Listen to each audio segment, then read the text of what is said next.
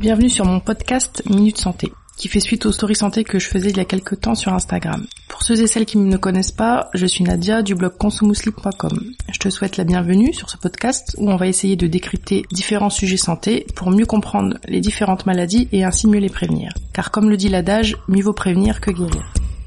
Bienvenue dans ce neuvième épisode du podcast. Avant de commencer, n'hésite pas à soutenir le podcast Minute Santé en le commentant, en le notant et en t'abonnant pour ne rater aucun épisode.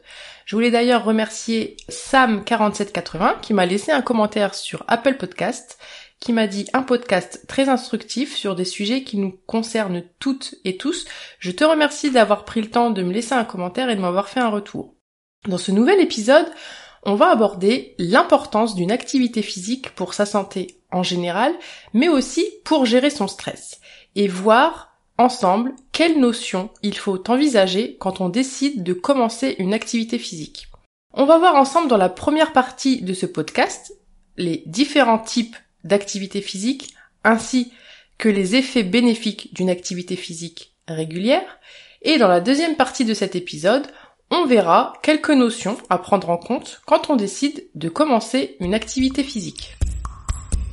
L'activité physique s'oppose à la notion de sédentarité.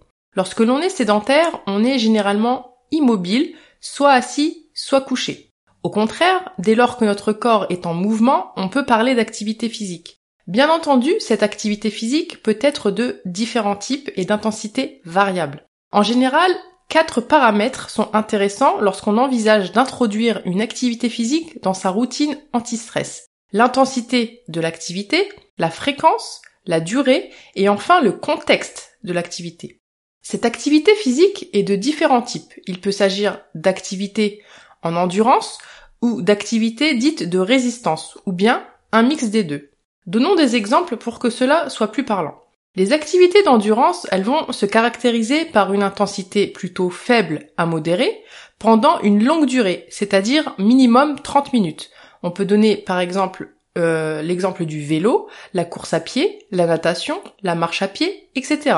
Ça va dépendre des personnes, bien entendu, mais par exemple ici, le rythme cardiaque et le rythme respiratoire vont augmenter de façon modérée et progressivement. Mais la personne peut ne pas transpirer du tout. Les activités de résistance vont-elles se caractériser par une intensité plutôt élevée pendant une courte durée? Par exemple, un sprint, du renforcement musculaire, etc., etc. Donc ici, l'accélération du rythme cardiaque sera plus nette et la personne va transpirer de façon systématique. Comme exemple d'activité alternant ces deux types d'activités en endurance et en résistance, on peut citer le football. Quand on est novice et qu'on veut introduire une activité physique, il est bien d'alterner entre les deux, c'est-à-dire entre activité d'endurance et activité de résistance, et toujours de façon adaptée à sa propre personne. L'intensité appropriée, elle peut se déterminer par un calcul tout simple. Tu peux faire une simple soustraction, 220 moins ton âge. Ça va te donner ce qu'on appelle la fréquence cardiaque maximale théorique. On a plein de gadgets de nos jours qui nous permettent d'évaluer notre fréquence cardiaque, et notamment pendant une activité physique, dont les fameuses montres connectées. Il peut être intéressant de les utiliser pour déterminer si l'intensité de ton exercice est correcte ou pas. Cette valeur que tu vas obtenir en soustrayant ton âge à 220, il faudra veiller à ne pas dépasser 50 à 70% de cette valeur. Voyons maintenant pourquoi une activité physique régulière est bénéfique. Je vous dis presque dans tous les épisodes, du podcast qu'une bonne hygiène de vie passe par entre autres une activité physique régulière. Une activité physique régulière, qu'est-ce que ça permet? Selon différentes études, une activité physique régulière permettrait de réduire la mortalité prématurée d'environ 30%. Elle permet une diminution des risques de survenue de cancer et notamment le cancer du sein et de l'endomètre chez la femme. Euh, petite parenthèse, le cancer du sein peut aussi toucher les hommes. Fermons la parenthèse. Le cancer de la prostate chez l'homme, le cancer colorectal ou encore des poumons. Une activité physique régulière permet également de, de, réduire le risque de survenue de maladies cardiovasculaires, c'est-à-dire les maladies du cœur, et ou des vaisseaux. Une activité physique régulière protège contre la survenue du diabète de type 2. Cela diminue aussi le risque d'ostéoporose chez la femme et enfin sur le plan psychologique, une activité physique régulière permet une augmentation de la sensation de bien-être, une meilleure estime de soi et permet d'atténuer certains symptômes anxieux et ou dépressifs et permet également de mieux gérer le mauvais stress. Une activité physique régulière, tu l'auras compris, est bonne pour ta santé en général et encore plus si tu es soumis au stress et que tu te sens dépassé par ce stress. C'est un des moyens à mettre en œuvre, entre autres bien entendu, pour apprivoiser les effets négatifs de ton mauvais stress. On va voir maintenant dans la deuxième partie de cet épisode les notions essentielles à prendre en compte si tu décides d'introduire une activité physique dans ta routine et que tu es plutôt novice en la matière. Avant de vouloir entreprendre une activité physique, il faudrait dans l'idéal que tu prennes en compte un certain nombre de choses. Premièrement, il est bien de faire un état des lieux avant d'introduire une nouvelle habitude dans ta routine, surtout si tu es très sédentaire à ton habitude. Alors que faire concrètement? Tu peux par exemple pendant une semaine tenir une sorte de journal de bord où tu vas observer un certain nombre de choses. Avant de commencer cette phase d'observation, Commence par faire un état des lieux de ton état d'activité actuelle. Es-tu plutôt sédentaire, moyennement actif, etc., etc. Essaye de repérer dans la journée les périodes où tu bouges un minimum, des périodes où tu es plutôt sédentaire, et de faire une sorte de profil type de tes journées. Ça peut donner par exemple Pierre, qui est sédentaire de 8h à midi, car il est au bureau, il marche un peu entre midi et deux, puis de nouveau sédentaire toute l'après-midi au bureau et le soir sur le canapé. Bon, désolé s'il y a un pire qui m'écoute, c'est pas un, portrait très flatteur, mais passons. Lors de cet état des lieux, tu peux aussi par exemple lister des centres d'intérêt et les activités qui pourraient te faire bouger plus et que tu aimes particulièrement. Tu pourras aussi traquer toutes tes activités physiques en, ayant, en essayant de faire comme tu fais d'habitude car là ça va juste te servir de référence, de point de départ. Ça peut donner concrètement un tracker des différentes activités physiques réalisées euh, avec à côté leur intensité, leur durée, leur fréquence et faire la même chose pour les périodes sédentaires.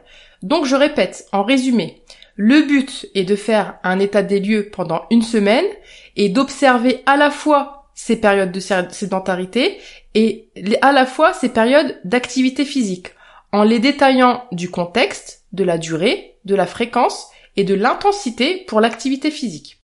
Si tu as une montre ou un portable, tu peux t'aider euh, d'un podomètre pendant cette semaine d'évaluation pour avoir une donnée chiffrée et facilement comparable d'un jour à l'autre. Deuxièmement, avant d'introduire cette activité physique dans ta routine, il peut être bien de te rappeler pourquoi tu veux le faire.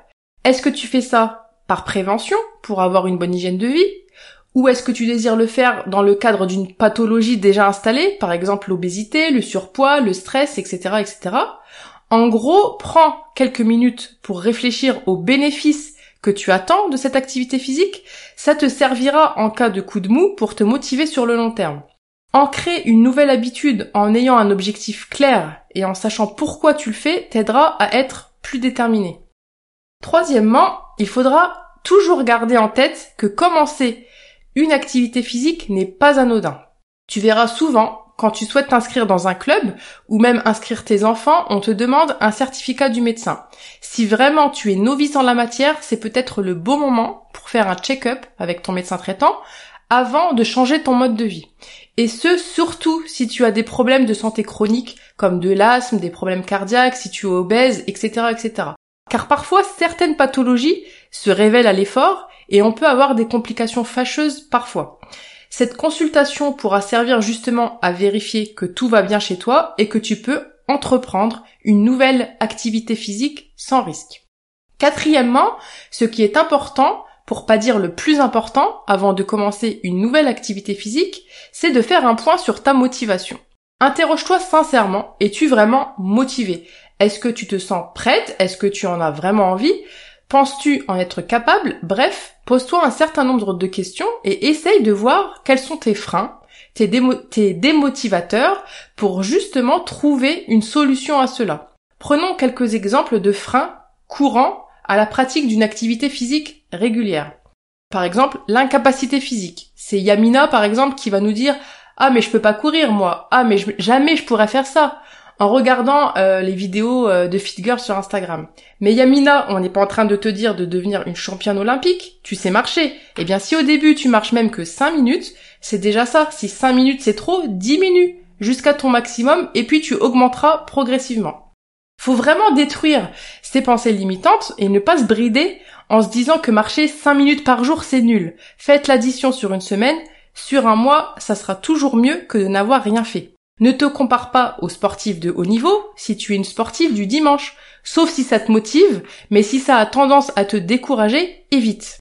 Parfois, on peut aussi avoir des freins psychologiques. C'est par exemple le cas de Wassila, qui a eu une expérience négative du sport, qui a toujours vécu ça comme une torture, car n'a peut-être pas expérimenté cela de la bonne manière ou avec la bonne personne. C'est pour cela qu'il est essentiel de renouer avec l'activité physique en choisissant une ou des activités qui te sont plaisantes. Par exemple, si tu aimes marcher, commence par ça. Si tu aimes faire du vélo, fais du vélo. Au début, ne pense pas performance, muscles, etc. Pense juste à introduire du mouvement dans ta vie. Parfois, les freins sont dans notre entourage. Le fait d'avoir un entourage sédentaire motive moins. Le fait de ne pas être encouragé dans cette démarche, le fait de ne pas être bien entouré, tout simplement. Essaye donc de t'entourer de personnes qui vont te motiver dans cet objectif. S'il y a vraiment personne, tu trouveras bien quelqu'un sur les réseaux sociaux qui te motivera sans te décourager. Tu peux par exemple suivre des comptes de personnes du même niveau que toi qui essayent de renouer avec une activité physique. Cinquièmement, essaye de te fixer des objectifs. Des objectifs les plus personnalisés possibles à ta vie quotidienne, à tes goûts, etc. Tu peux découper tes différents objectifs en trois grands niveaux. Le premier niveau, si tu es complètement sédentaire, ça va être tout d'abord de lutter contre cette sédentarité. Tes premiers objectifs iront donc dans ce sens. Ça peut être par exemple si tu prends les transports en commun de descendre un arrêt avant et de marcher un peu plus que d'habitude. Le deuxième niveau, quand le premier sera dépassé, sera d'essayer d'augmenter ton activité physique chaque jour. Le podomètre dans ce cas-là peut être d'une grande aide. Tu peux essayer de te challenger en essayant chaque jour de faire plus de pas que la veille. Le troisième niveau, ça va être enfin de pratiquer une activité physique régulière et de l'ancrer dans ta routine. Mais on entend quoi par activité physique régulière? Je vais te donner quelques repères, et comme son nom l'indique, c'est pour te repérer. Ce ne sont pas des chiffres absolus, si tu fais moins ou si tu fais plus, c'est ok. Premier repère, une activité physique régulière, ça peut être par exemple 2h30 par semaine d'une activité d'endurance, d'intensité modérée, comme la marche rapide par exemple. Ça peut être découpé par exemple en plusieurs sessions de minimum 10 minutes, ça peut être 30 minutes par jour pendant 6 jours, etc., etc. Deuxième repère, ça peut être aussi 1h15 à 1h40 par semaine d'une activité physique plus intense, comme la course à pied, ou une association d'une activité physique d'intensité modérée et élevée, comme le HIT par exemple. Troisième repère, il est bien d'introduire dans le cadre de cette activité physique régulière au moins deux fois par semaine des activités de renforcement musculaire. Encore une fois, ce sont juste des repères pour les personnes qui n'ont aucune idée de ce que veut dire régulier. L'essentiel est de comprendre que si tu es novice, tu ne vas pas atteindre ces repères du jour au lendemain. Ça sera un processus progressif et il faudra y aller par palier comme on l'a vu avant. On a vu ensemble dans ce neuvième épisode l'importance d'une activité physique régulière dans son hygiène de vie pour être mieux adapté au stress et aussi pour éviter d'autres maladies comme les maladies cardiovasculaires, l'obésité, le diabète ou encore certains cancers. On a abordé les trois grandes familles d'activités, à savoir les activités d'endurance, les activités de résistance et les activités mixtes qui combinent les deux. On a vu également les quatre paramètres principaux à prendre en compte lors d'une activité physique, à savoir l'intensité, la durée, la fréquence et le contexte de l'exercice. Puis enfin, je t'ai donné quelques grands principes à prendre en compte avant d'entamer une activité physique si tu es plutôt novice en la matière. Premièrement, faire un état des lieux de tes habitudes en la matière. Deuxièmement, trouver ton ou tes pourquoi et sans cesse les enrichir. Troisièmement, consulter ton médecin traitant pour faire un bilan avant de reprendre une activité physique régulière. Quatrièmement, faire un point sur ta motivation et enfin, te fixer un ou des objectifs réalistes et motivants. Sache que l'activité physique est une part importante pour bien gérer ton stress. Je t'invite à réécouter le podcast sur comment se débarrasser de son stress. Je mettrai le lien en description de cet épisode. Si tu souhaites intégrer à ta routine tous les éléments nécessaires pour une bonne gestion du stress, sache que je propose prochainement à la vente un programme anti-stress où tu pourras, étape par étape, procéder aux changements indispensables dans ton quotidien pour une meilleure adaptation au mauvais stress. Si ce programme pourrait t'intéresser et que tu souhaites être informé lors de sa sortie, tu peux d'ores et déjà t'inscrire à la liste email dont j'ai mis le lien en description. Tu pourras ainsi recevoir un mail pour te prévenir lors de sa sortie début novembre. Je te remercie d'avoir écouté cet épisode. J'espère qu'il t'a intéressé et qu'il t'a été utile. N'hésite pas à soutenir le podcast en le partageant et en parlant autour de toi. Je te dis à la prochaine fois pour un autre épisode.